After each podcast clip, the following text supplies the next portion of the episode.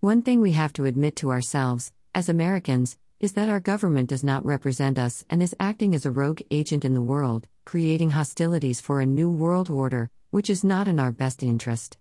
The role our military has in the world and how our diplomatic relations have transpired are not American, as much as they serve the desecrators of Davos.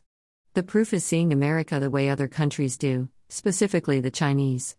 By reading the book by the People's Liberation Army documents titled Unrestricted Warfare, published in 1999 and based on the world at that time, it's clear that China is at war with America. It's also clear that other countries such as Russia, Iran, and many South American and Central American countries are also at war with the United States. But they are not stupid, they all acknowledge that America is the king in technological warfare. They dare not to attack us in conventional ways and likely never will in the future. Instead, they acknowledge different methods of war that they are aggressively applying against us to eradicate us, all of which are discussed in that book. It was an assessment essentially of American performance after the Gulf War when it was written. America led a coalition of nations to fight Saddam Hussein over his aggressions in Kuwait over the protection of oil flow worldwide. Knowing what we do know about Ukraine and Russia, along with the strategic aims to create a kind of sequel to the United Nations approach to global warfare, for which the United States leads and funds, the game is obvious. It's just too painful to admit to ourselves that we have a separation between the intentions of our government and the needs of the people of our country who desire a much different future. We are not one nation under God.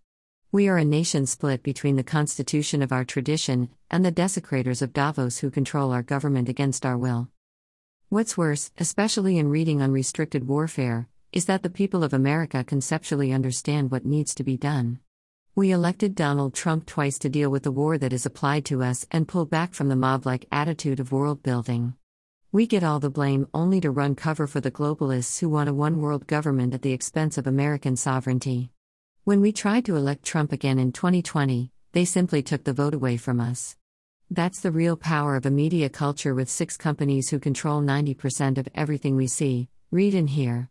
In 1983, just a few years ahead of the Gulf War that was the subject of study in unrestricted warfare, 50 media companies dominated the media landscape.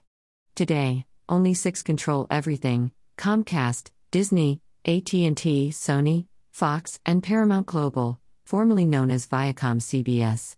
We have witnessed over the last few years how much those companies are controlled by the prominent money management firms, such as BlackRock, Blackstone, State Street, and Vanguard, and are using the desecrators of Davos measures of ESG scores to change politics completely, without any voters, or choice in the matter in how the world behaves. Of course, behind this aggression is the American military that those globalist types have used to impose their will on the world and pave the way for this massive takeover of every sovereign country.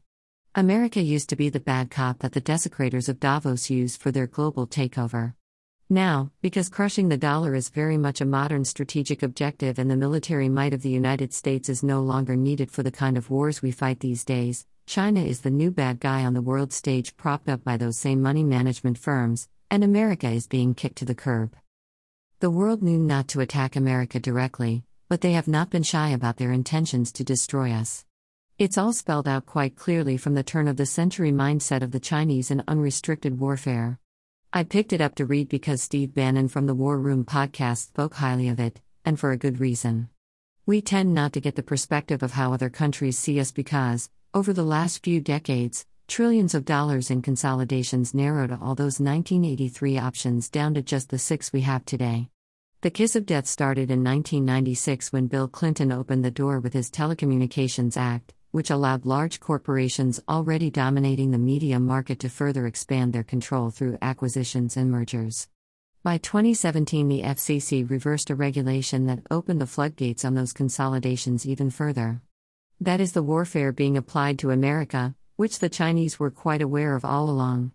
Because Americans see the war through technology and might, the war that has been used against the United States has been to expose our vulnerability and attack us through our leisure, through open borders and the illegal drug trade and the absolute poisoning of our culture by any means necessary. A couple of things that really jumped out at me in unrestricted warfare was their identification of George Soros as a threat to the world through financial warfare, which is something to say two decades ago. Why he has been allowed to conduct his personal war against the world's nations for all this time is astonishing.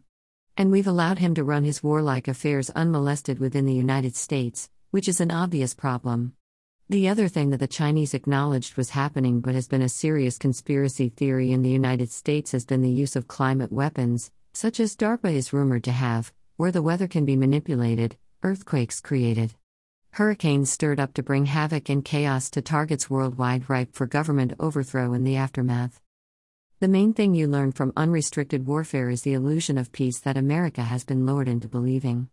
Hence, they continue to play along, fund all these global projects, and walk themselves to the slaughterhouse that the desecrators of Davos have built just for them once they are done with the measly 300 million people who live in America.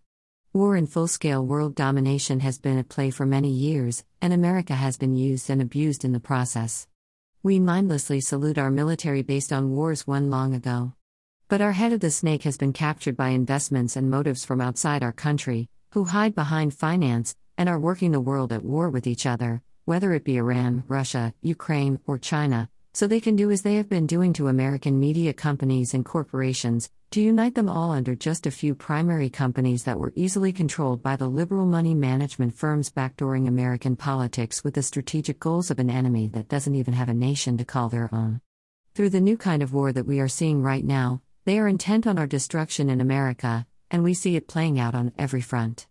All was not well, and when we tried to correct that situation, we were punished. They stole Trump, they put us all on vaccine mandates by using a virus they manufactured as a bioweapon of war, killing many people in the process and causing at least a million vaccine injuries to which the pharma companies have no liability to rectify. And we have been acting like all was okay in the world, that the worst thing was to accidentally call a woman a man who suddenly woke up one day and wanted to play in a woman's sport because they couldn't compete in the men's category. When you read Unrestricted Warfare by Two Military Minds of the Chinese People's Liberation Army, you get an idea of the war that we have been fighting all along and the intention for our destruction the world wishes upon us with every effort that they can muster. Rich Hoffman. Click to buy the Gunfighter's Guide to Business.